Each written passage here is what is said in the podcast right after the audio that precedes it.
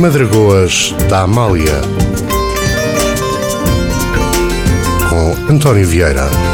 Muito boa noite, sejam bem-vindos a mais uma edição das Madragoas, mais uma conversa, também mais um livro. Hoje recebo aqui Miguel Chimansky, ele é o autor do livro Ouro, Prata e Silva, um milionário desaparecido, uma mulher sem futuro, uma investiga investigação de Marcelo Silva. Já lá vamos ao livro. Antes disso, Miguel, é a primeira vez que estás na Rádio Amália, não? Na Rádio Amália é. Primeira vez. Uma então, honra para mim. eu gostava, gostava que te apresentasses aqui para, para que as pessoas que estão a ouvir possam ficar a conhecer eh, melhor a tua pessoa. Olha, António, eu sou, trabalho como jornalista há 25 anos hum, em Lisboa. Uh, vim uh, da Alemanha, enfim, a minha família é uma salganhada Mas nasceste em europeia. Faro, não é? Nasci em Faro, uh, sendo que a minha mãe nasceu em Macau e o meu pai nasceu na atual República Checa, numa cidade onde vivia com a mãe dele, com a minha avó, que eu conheci muito bem, e que é uma cidade, como a minha avó dizia, que mudou quatro vezes de país sem ela sair de casa.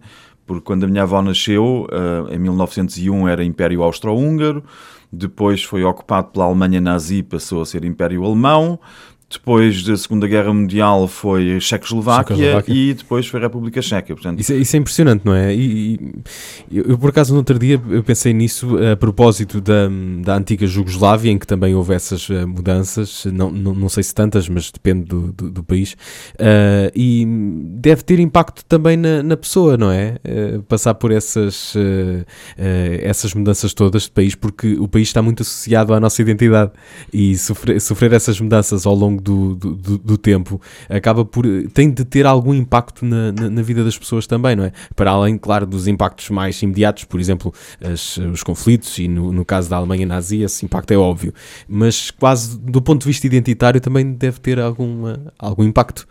Dizes bem, porque essa é para mim a questão mais interessante no meio disto. É que a forma de reagires numa, uh, reagires numa situação dessa é ou te fechas sobre ti, sobre a tua micro-identidade, e em que és uma minoria num espaço mais amplo, ou te abres, fazes o oposto e tornas-te uma espécie de cidadão do mundo ou de europeu. Uh, no meu caso, como tenho também uma avó uh, catalã que viveu, uh, que morreu a semana passada, há duas semanas, com 96 anos, e, hum, que era catalã e depois tenho o resto da família checa e portuguesa e pronto, acho que a minha opção foi abrir-me um bocadinho para o mundo. Mas há muitas pessoas que fazem o oposto. Se olhares para um Franz Kafka, que era uma minoria judaica e uma minoria alemã e era ainda pelas suas opções sexuais também uma minoria, há quem se feche sobre si e, e daí pode resultar uma magnífica literatura. Não foi a minha opção. A minha opção é abrir-me e estar aberto a todas estas estas influências de variedíssimos países e hum, Acaba da qual- então por, por influenciar essas diferentes eh, origens e diferentes hum, eh, quase eh, descendências, não é? Eh, acabam por influenciar a tua, a tua personalidade. Claro, há uma certa, de certa forma, há uma, uma, uma esquizofrenia cultural da forma como olho para um país. Como olho para a Alemanha quando estou na Alemanha, onde sou alemão, tenho as duas nacionalidades, e da forma como olho para Portugal quando estou em Portugal. Porque vejo Portugal não como uma pessoa diretamente envolvida em tudo, que também estou, porque trabalho cá, porque vivo cá, porque as minhas filhas andam cá na escola, a minha mulher é jornalista também, também vive cá, vivemos cá, mas por outro lado estou permanentemente a olhar para Portugal um pouco de fora e, e- isso faz com que tenha uma, uma visão um bocadinho talvez eh, diferente, um bocadinho mais panorâmica do que se passa no país. Isso é uma vantagem? Profissionalmente, seguramente que é. Eh, eh, em termos privados, de vida privada, não é uma desvantagem porque tenho o privilégio de não falar com um sotaque detectável, portanto ninguém olha para mim, apesar do apelido. Eh, Quando, vou, quando ligo para restaurantes, uso o nome da minha mãe e digo que sou Miguel Branco, quando faço reservas. Não estar a usar o nome, o meu nome Miguel Chimansky, que é o meu último apelido, é o apelido do meu pai, e que é um apelido bom para pôr na capa de um livro, é bom para assinar artigos de jornais porque se eh, diferencia, mas não é bom para no dia a dia estar permanentemente a ser visto como um, de certa forma, um alienígena. Eh, que é o que acontece a muitas depois, pessoas com eh, nomes estrangeiros em Portugal. Perderias logo ali muito tempo. Como é, e como é que se escreve? E, e quase tinhas que se Exato, quando alguém pergunta, quando eu digo Miguel Chimansky, pergunta como é que se escreve, eu digo Miguel, M-I-G-U-E-L. Exatamente, é fácil, é fácil. E como é que se deu o teu encontro com, com o jornalismo, Miguel? Olha, o jornalismo foi desde cedo, desde sempre, diria, até uma a, a, opção viável, porque a opção desejada foi sempre escrever e escrever e publicar livros e livros de viagens e livros de aventuras. Eu trabalhei na grande reportagem, escrevi sobre variedíssimos países para a grande reportagem. Uh, depois de acabar o liceu, tive cinco meses na Índia a viajar uh, antes de ingressar na universidade e, e escrevi muito e, e simplesmente com, com, com, a idade que eu tinha, com 20 e poucos anos, não se pode ser um escritor, ou eu pelo menos não, não publiquei nada que me permitisse viver como escritor. De maneira que viver como jornalista foi a segunda melhor opção e da qual em nada me arrependo, porque uh, eu comecei, vim para Lisboa eh, porque fiz a escola toda na Alemanha, vim para Lisboa e fui trabalhar para o Goethe Instituto, para o Instituto Alemão em Lisboa, e a partir daí depois foi muito rápido entrar no jornalismo e fiquei sempre no jornalismo. Uh, até hoje em variedíssimas áreas, área económica, área política, uh, área de lazer, uhum. trabalhei fui editor da revista GQ, uma revista de lifestyle, a escrever sobre. Às tantas, as revistas entraram todas em crise e os jornais, e eu às tantas tinha que escrever sobre carros, não percebia patavina de carros, mas todos os meses escrevia página e meia. E, enfim, é de facto um, um, uma, uma profissão, uma, uma atividade profissional muito gratificante para quem gosta de fazer uh, muitas coisas sem ter rotinas. E continuas uh, no jornalismo? Continuo absolutamente no jornalismo. Hoje em dia diria que uh, serei menos uh, reconhecido uh, porque trabalho muito como correspondente para a imprensa alemã em Portugal, para vários jornais e órgãos de comunicação alemães e austríacos, mas como estou há dois anos e meio a trabalhar na RTP e faço comentários regulares sobre política internacional na RTP e como, hum, como participo também num programa semanal na RTP que se chama Mundo Sem Muros e passa na RTP3 e na RTP Internacional. Uh, uh, começa, sou mais conhecido por essa parte, o que é ótimo para ao conseguir. Ponto, ao ponto de as pessoas te reconhecerem na rua, já aconteceu? Tiraste umas palavras de, bolso, porque eu ia dizer é ótimo porque consigo, regra geral, mesas melhores e mais facilmente nos restaurantes. Mas as pessoas reconhecem, de facto é impressionante que uma pessoa escreve. Eu já escrevi mais de mil artigos e reportagens na imprensa portuguesa e ninguém te conhece mas apareces na televisão durante uns minutos e toda a gente te viu, toda a gente da cena, é, tem, tem, continua a ter um impacto muito grande. Apesar de, do peso das redes sociais, a, a televisão continua a ter um grande impacto e, sobretudo, na parte do reconhecimento, da notoriedade, de vi-te, entrou pela minha casa, no outro dia, uh, enfim, é surpreendente para mim como jornalista que até há dois anos e meio não aparecia de cara na televisão, fazia reportagens de televisão, mas não aparecia. E agora, no momento em que apareço e dou a cara como comentador e participante num programa semanal, eh, eu próprio fico impressionado como as pessoas reconhecem.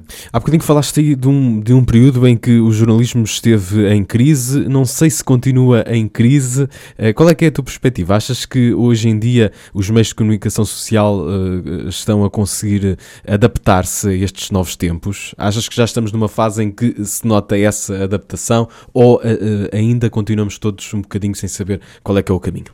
António, dizes bem, e sem entrar em contradições, a imprensa e a comunicação social esteve em crise, neste momento está em colapso e em desaparecimento. Ainda Portanto, pior? A crise está muito pior. Está. Muito pior. Basta olhar, por exemplo, eu, eu fui durante uh, mais de um ano, no ano final do Diário de Notícias, enquanto jornal diário em papel, colunista do Diário de Notícias, tinha o privilégio de escrever na última página, frequentemente ao lado do atual diretor Ferreira Fernandes. Um, foi para mim uma emocionante. Eu já há muito tempo não me emocionava com, com, com colaborações jornalísticas, porque a gente já fizemos um pouco tudo, mas o Diário de Notícias é especial, a última página é especial, e o Ferreira Fernandes é especial. Infelizmente, o, jornal deixou de ser diário, o jornal agora aparece só uma vez por semana. A empresa detentora uh, do jornal, um dos acionistas de referência, está em insolvência e é mais um jornal em risco de desaparecer. E é muito grave. Eu faço minhas as palavras do Presidente da República, aliás, é um, um tema sobre o qual escrevi inúmeras vezes, que é a necessidade de haver um apoio um, a, a jornais e, a, e a, que têm uma, uma, grande tradição no país e correm o risco, como tantos outros que já desapareceram. Mas nós não nos podemos deixar ao luxo de deixar desaparecer todos. E tem de haver uma forma de apoiar os jornais sem estarmos a apoiar, por assim dizer, os acionistas e os lucros dos acionistas. E há é uma um, forma é um de o fazer. difícil. Eu julgo que há uma forma de o fazer porque a forma passa por. Existem modelos na Escandinávia onde se, uh, uh, se, uh, os países se perceberam que a imprensa estava a desaparecer e que é um bem cultural que, uma vez desaparecido, é muito difícil de reanimar, ressuscitar, e há modelos que permitem apoiar ao mesmo tempo reforçando a independência editorial de uma forma muito rigorosa, ou seja, impedir que jornais que são, infelizmente, muitas vezes instrumentalizados pelos seus acionistas têm uma agenda própria, que nem sequer é uma agenda jornalística, ou seja, que utilizam os jornais para negócios outros que têm para instrumentalizar para fazer lobby, e há uma forma de impedir isso que é apoiar o jornal através do, do ponto de vista fiscal, até, até através de subsídios diretos, mas reforçar muito a independência editorial, que é um dos grandes problemas da imprensa em Portugal, é que a independência editorial, se alguma vez existiu uh, genericamente, que não existiu, mas já foi muito mais forte do que hoje em dia. Mas há formas de reforçar que os jornalistas de facto façam jornalismo e não estejam a, a, a vender notícias a soldo de alguém. E é curioso, e eu digo isto apesar de ser uh, cético, e tenho sempre assim algumas reservas em relação, por exemplo, à televisão pública e à rádio pública, mas a verdade é que existe televisão pública, existe rádio pública e não existe um jornal público, um jornal de referência que seja, seja público. Não é curioso isso? Tempos houve em que, em que não era assim, não é? Em que a imprensa, de forma direta ou indireta, era controlada por, eh, por, pelo, pelo Estado, pelo fosse, fosse através de participações financeiras, fosse através da censura, porque o resultado depois no, Sim, claro. na imprensa, no, no, jornalismo que se faz é o mesmo. Uh, eu penso que o, se nós pusermos o, a, a, a, parte enfática em público, as coisas serem públicas, é suposto refletirem aquilo que interessa a generalidade das pessoas uhum. e de uma forma proporcional. Há muitos países que têm, por exemplo, a Alemanha, onde a televisão pública não é gerida por um por, por, por uh, meia dúzia de sábios escolhidos, saiba-se lá por quem, mas é controlada indiretamente em proporção da representação parlamentar das várias forças da sociedade no Parlamento, mas também através das igrejas, através de, da sociedade civil, uhum. e consegue-se assim um equilíbrio que permite o mais importante quando temos televisões públicas é evitar que sejam instrumentalizadas pelos governos claro. de turno. Miguel Szymanski, eu aproveitei a oportunidade, de, são muitos anos de jornalismo e tinha de falar aqui sobre uh, alguns destes assuntos com, com o Miguel, mas ele veio falar-me de uma outra coisa, do livro Ouro, Prata e Silva. Já lá vamos, antes disso temos de, comprar, de temperar, aliás, uh, também esta conversa com fados. Uh, ouvi dizer que lá, lá por casa ouve-se por vezes o Barco Negro, é verdade, Miguel? Ouve-se e cantado pelas minhas filhas Sofia e Maria, que têm 8 e 11 anos de idade agora, que sabem a letra de cor, eu não a sei, e que a cantam com todos os requintes de malvadez da voz uh, de que o fado uh, dispõe uma tão ampla panóplia. Vamos ouvir então a Amália Rodrigues com Barco Negro. Barco Negro.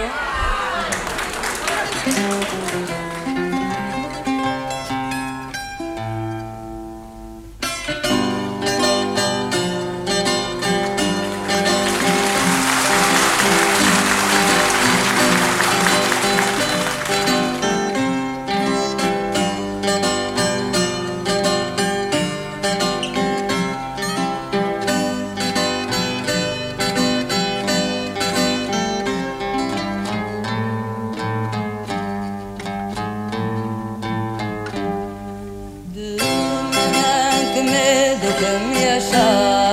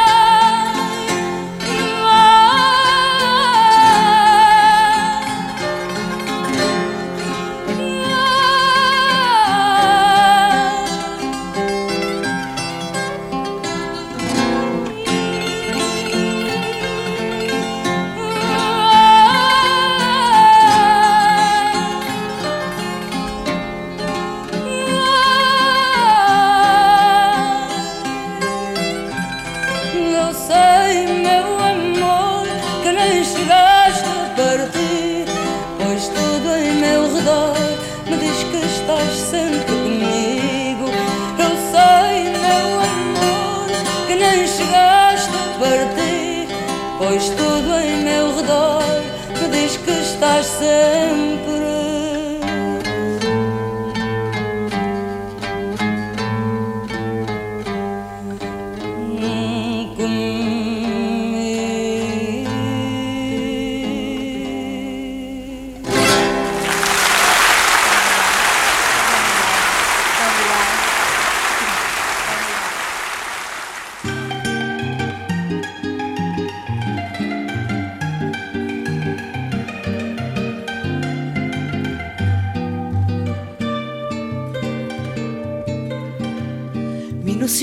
Formiga, não tem que se lhe diga, leva a sua palhinha. Não tem que se lhe diga, leva a sua palhinha. Assim, assim, assim devera eu ser, assim devera eu ser, assim devera eu ser, assim devera eu ser. Assim devera eu ser. E não esta cigarra que se põe a cantar. E não esta cigarra que se põe a cantar. E me deita a perder. Assim devera eu ser. Assim devera eu ser. Assim devera eu ser. Assim devera eu ser Assim devera eu ser De patinhas no chão, formiguinha ao trabalho De patinhas no chão, formiguinha ao trabalho E ao tostão Assim devera eu ser Assim devera eu ser Assim devera eu ser Assim devera eu ser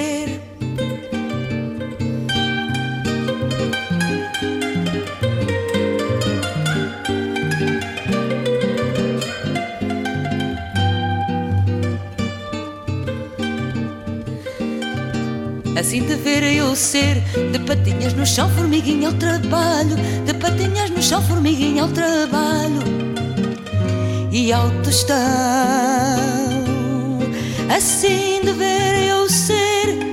Assim devera eu ser. Assim devera eu ser. Se não fora Não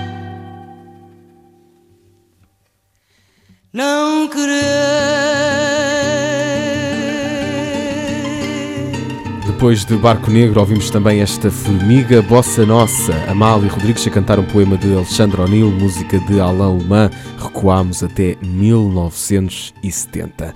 Hoje converso com Miguel Chimansky, autor do livro Ouro, Prata e Silva. Miguel, vamos lá então saber do que é que fala este livro.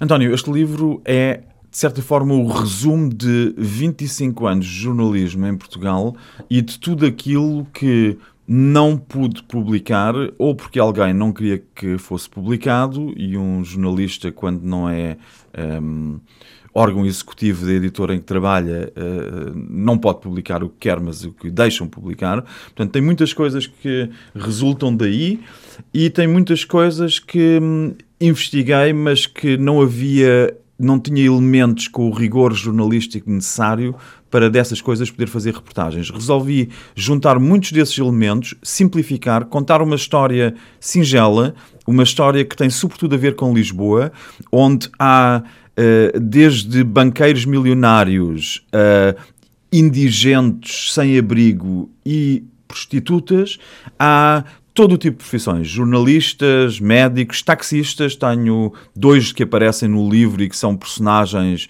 de certa forma charneira no livro, fora dos clichês habituais.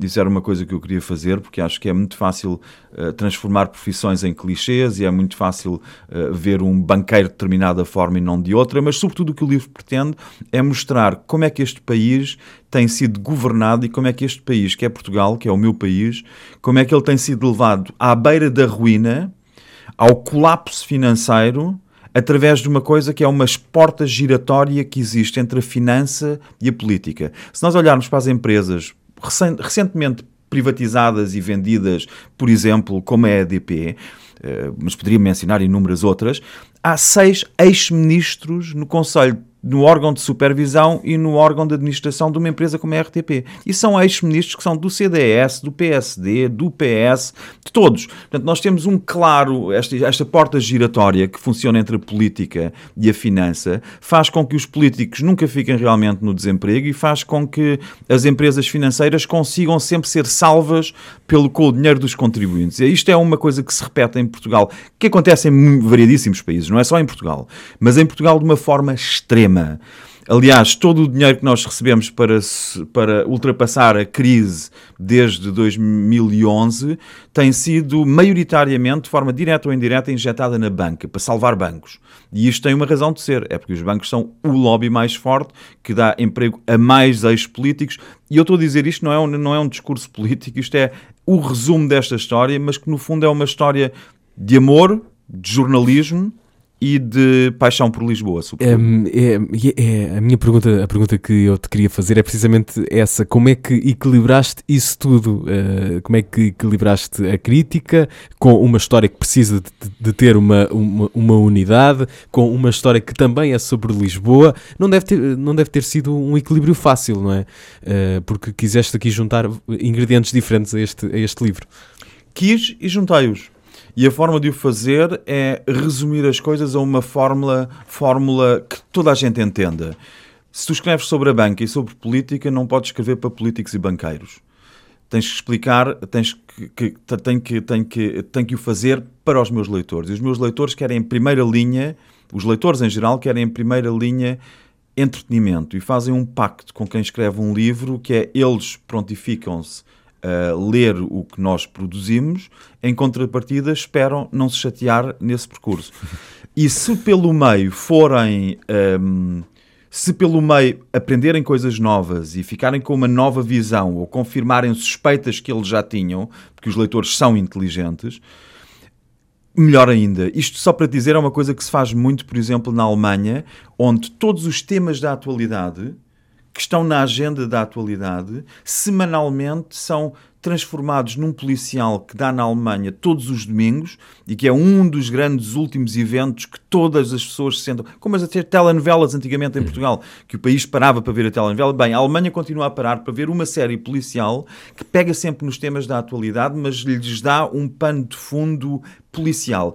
E, infelizmente, tudo o que se passa no nosso país de grave tem um pano de fundo policial. Os bancos, por exemplo, não vão à falência porque foram bem geridos e que foram geridos ou por terem sido geridos de boa fé. Há uma enorme energia criminosa atrás das, uh, de, de, da forma como as coisas funcionam neste país. E apontar essa energia criminosa é ao mesmo tempo levantar aquele véu do país dos grandes costumes que nós continuamos a achar que somos. Se nós olharmos para as estatísticas de homicídios, eu já não falo da violência contra mulheres, das 11 mulheres que já foram assassinadas desde o início do ano. Muito para além disso. Isso são crimes passionais terríveis, mas para além desses, há muitos crimes de igual gravidade e de igual violência que são praticados com objetivos económicos para salvar património, para aumentar património e para roubar dinheiro, simplesmente.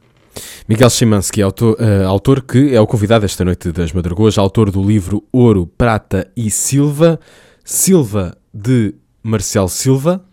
Quem é que é esta personagem?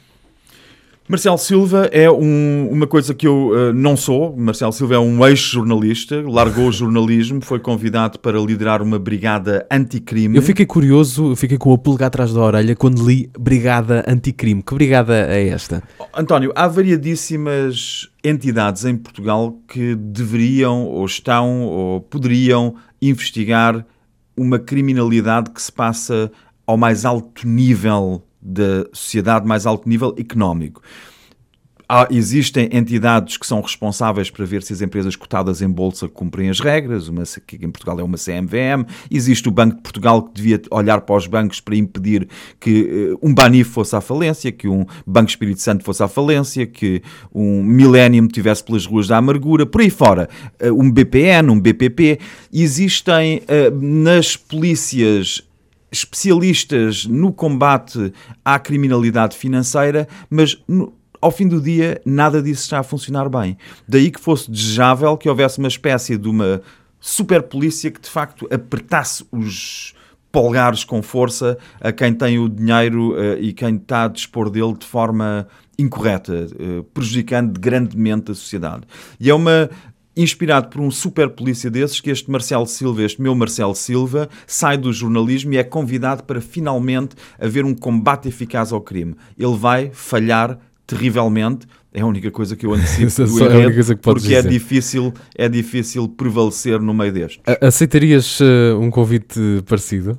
Eu sei que isto, isto é ficção, mas uh, Miguel Chimansky poderia ser o líder de uma brigada anticrime também? Não, não poderia nunca. Não, não, não poderia nunca. Um, e isto não é como os ex-jornalistas que dizem que nunca poderiam ser ministros ou nunca poderiam ser políticos. Ou não, não, eu não poderia mesmo, nem tenho qualquer interesse. Eu estou com uma idade em que o que me apetece é estar com as minhas filhas, vê-las crescer à beira-mar, a fazer os meus trabalhos. Eu já nem faço jornalismo entre aspas, à séria. Eu estou em casa, leio, faço comentários de televisão, faço crónicas, já nem faço reportagens, escrevo crónicas. Uh, praticamente estou fora desse combate. Gosto demasiado, sou demasiado português e gosto demasiado de uma vida calma. Mas estás para... a dizer isso com, com um tom de não me quero meter em problemas, mas uh, há pessoas que não vão gostar de ler este teu livro, aposto. Eu aposto que a maioria das pessoas vai adorar ler esse okay, livro. Passa sim, é publicidade, verdade, é passa publicidade. Não, vão gostar, eu tenho tido um excelente feedback. Há de facto muitas pessoas que podem achar que serviram de modelo Exato, para as é figuras é que aparecem no livro. Mas de facto, eu repito aquilo que disse, eu não quis fazer clichês. Não tenho o taxista clichê e não tenho o político clichê. Agora que nós temos em Portugal um um, um enorme, uma enorme energia criminosa que atua impunemente, temos, e infelizmente essa energia criminosa manifesta-se nos sítios onde dói mais, manifesta-se nas esferas políticas mais elevadas e manifesta-se nas esferas empresariais mais elevadas e nas esferas, esferas financeiras mais elevadas. E isto prejudica-nos a todos. todos. Eu acho que uh, nada de elementarmente novo está aí no que eu escrevo, mas que ajuda a entender uma série de mecanismos de uma forma que é entretenimento, porque no fundo eh, o que nós queremos é. eh, o livro tem muitas descrições de gastronomia e de vinhos, mas tudo tem a ver com o enredo. Não há aqui fichas, que é uma coisa que eu critico muito na- nos livros que leio atualmente. eh, É, é ver que as pessoas trabalham com fichas. Vamos pôr aqui agora uma ficha sobre vinhos e aqui uma sobre receitas.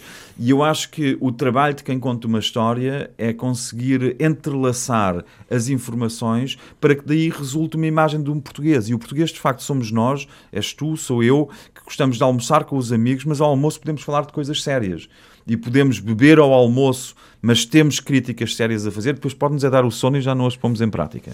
Miguel Chimansky, autor eh, deste Ouro, Prata e Silva e convidado esta noite das eh, Madragoas, falamos sobre um milionário desaparecido, uma mulher sem futuro, uma investigação de Marcelo Silva. Já lá vamos falar mais um bocadinho sobre o, sobre o livro, mas eh, temos de ouvir a Marisa com dois temas, dois temas do último trabalho da Marisa. Vamos começar por este novo single, chama-se Oração.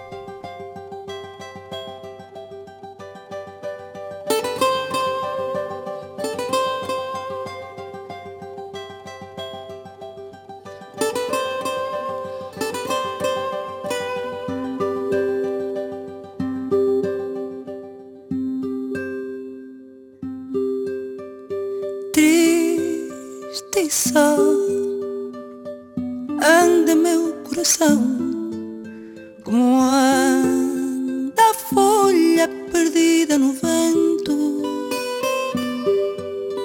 Procuro caminho nesta escuridão. Procuro a luz no pensamento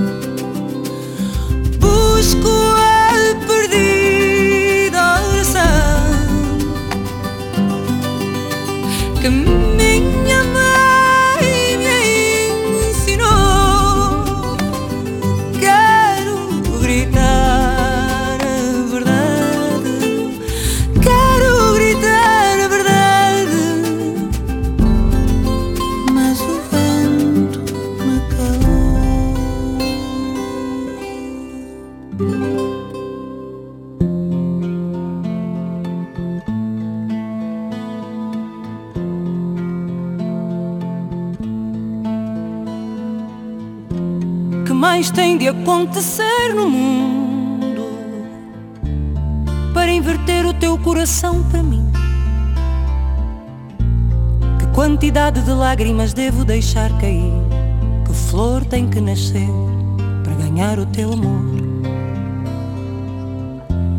Por esse amor, meu Deus, eu faço tudo. Declamo os poemas mais lindos do universo. A ver se te convenço que a minha alma nasceu para ti. Será preciso um milagre para que o meu coração se alegre. Juro, não vou desistir, faça chuva ou faça sol, porque eu preciso de ti para seguir. Quem me dera abraçar-te no outono, verão e primavera. Quiçá viver além uma quimera, herdar a sorte e ganhar teu coração. Quem me dera abraçar-te no outono, verão e primavera. Quiçá viver além uma quimera, a sorte e ganhar teu coração.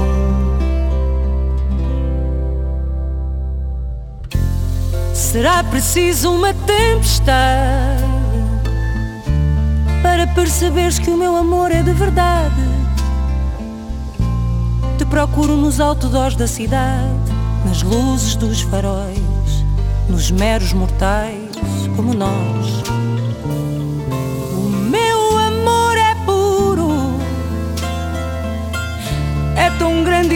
E resistente como em bondeiro. Por ti eu vou onde nunca iria, por ti eu sou o que nunca seria. Quem me dera abraçar-te no outono, verão e primavera. Quiçá viver além uma quimera, herdar a sorte e ganhar teu coração. Quem me dera abraçar-te no outono, verão e primavera. Quiçá viver além uma quimera, herdar a sorte e ganhar teu coração.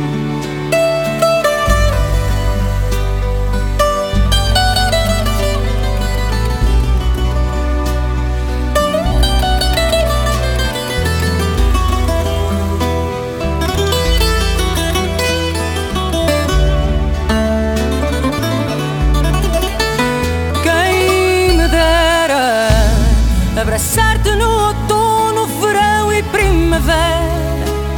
Quiçá viver além uma quimera, herdar a sorte e ganhar teu coração.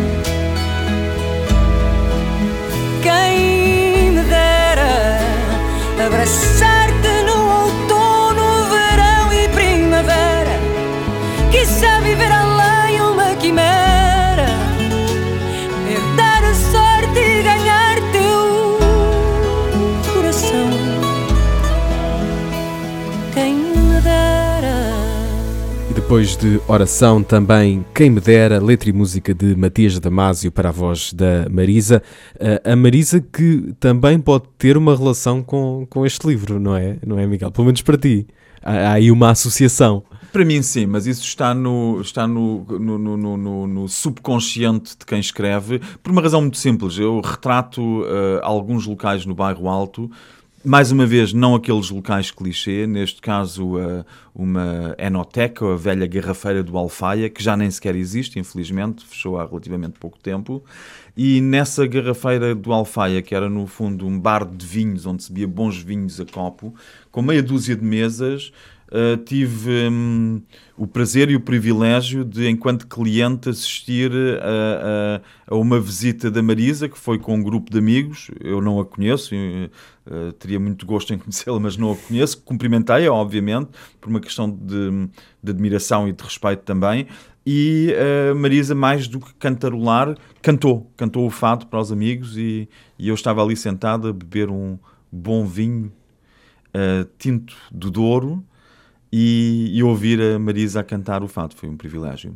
Este livro é apresentado, eh, falo eh, do livro Ouro, Prata e Silva, o livro que eh, nos acompanha ao longo desta noite nas Madragôs, é aprese- apresentado como um milionário desaparecido, uma mulher sem futuro, uma investigação de Marcelo Silva. Que milionário é este e que mulher é esta? Eu sei que não podes revelar muito, mas dá-nos aí algumas pistas. Como tu achas, o milionário é um banqueiro que por acaso acumula com o facto de ser banqueiro, ser milionário. É uma coincidência que acontece muitas vezes. Coisa estranha, não é? estranho, Coisa estranha.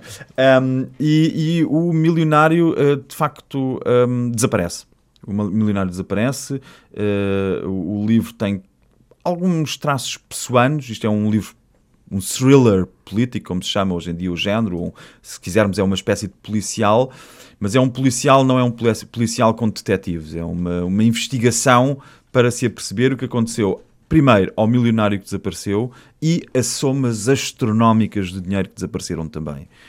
Hum, não estamos a falar do dinheiro que está na caixa de um supermercado ao fim do dia. Estamos a falar de milhares de milhões de euros, que são valores que são aqueles que implicam os problemas bancários quando os há.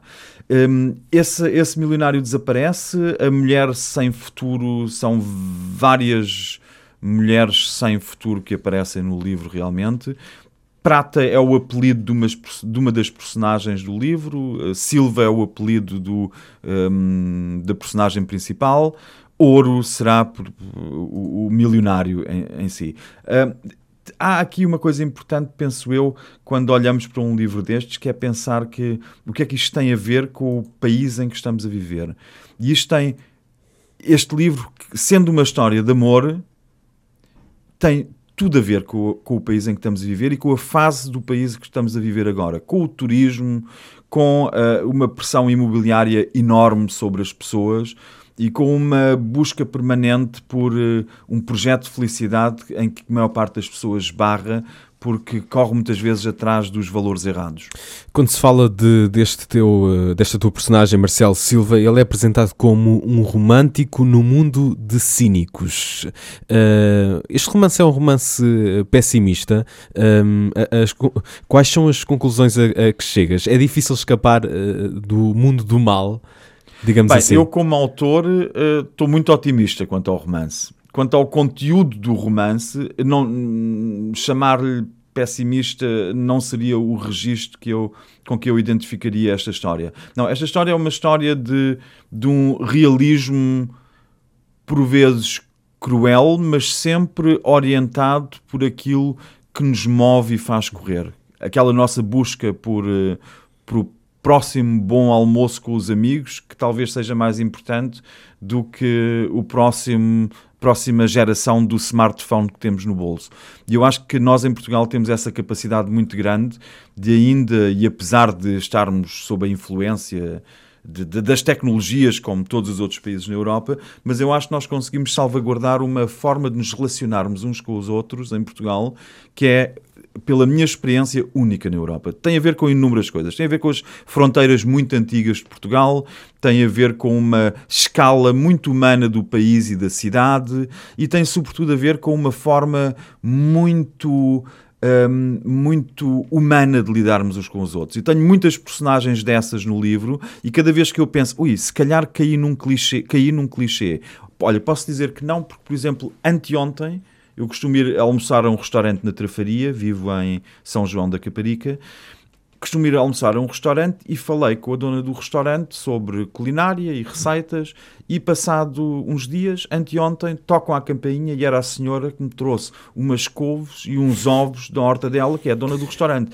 E este tipo de coisas, estas personagens que aparecem também no livro, são de facto aquilo que nós em Portugal temos mais maravilhoso. É de facto a capacidade de nos sentarmos à mesa com alguém e em vez de procurarmos os pontos de discórdia que levam as aragatas. Em Portugal as pessoas sentam-se a procurar os pontos comuns que têm e rapidamente encontram amigos comuns ou até um primo comum, algures nos confins hum, do país.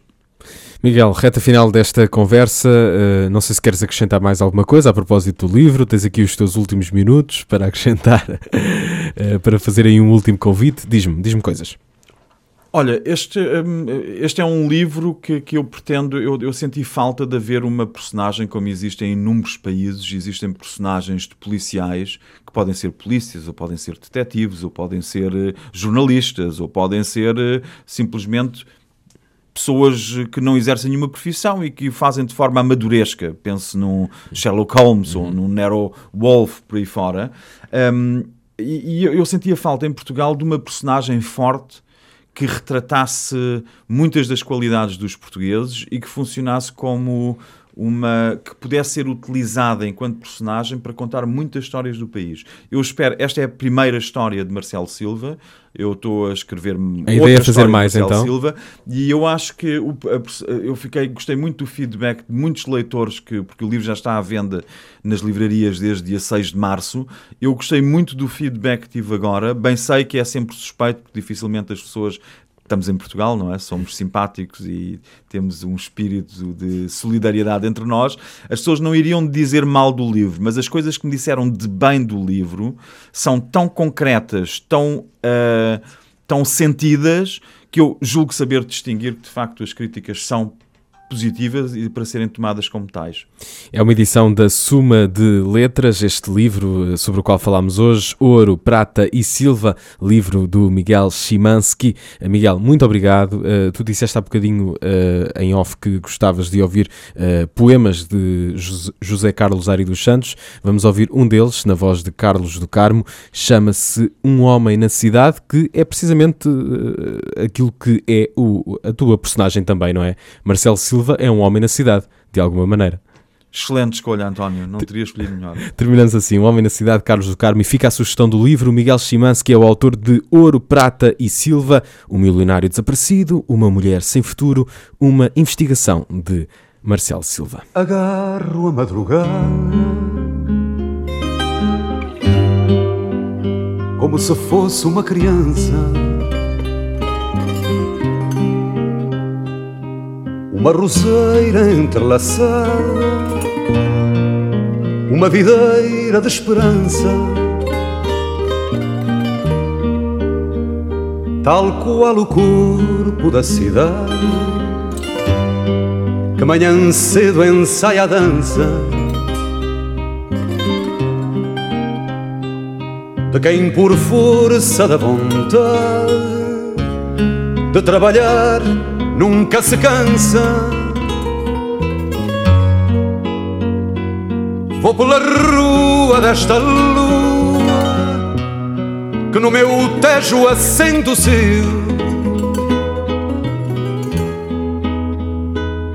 Vou por Lisboa, maré nua, que desagua no Rocio.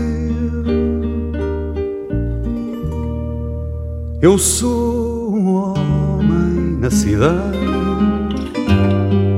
que amanhã cedo acorda e canta. E por amar a liberdade com a cidade se levanta.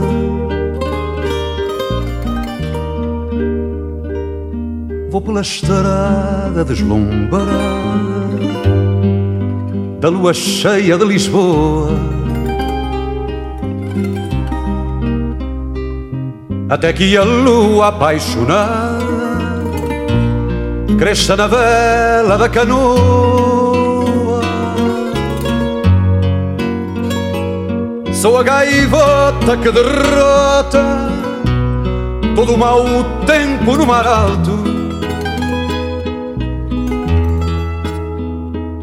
Eu sou o homem que transporta a maré povo em sobressalto.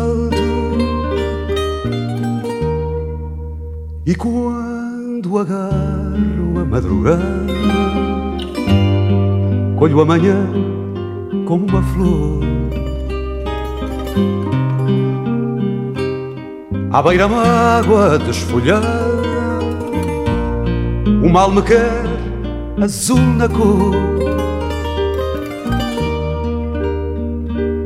O mal me quer da liberdade,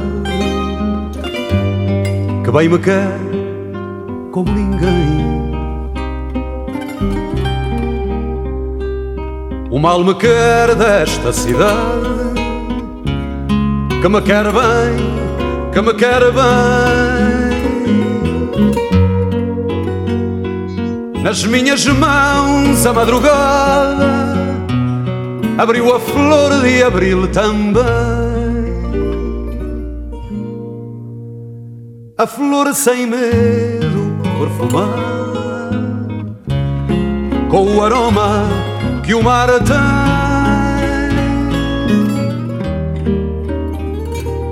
flor de Lisboa, bem amada, que mal me quis, que me quer bem.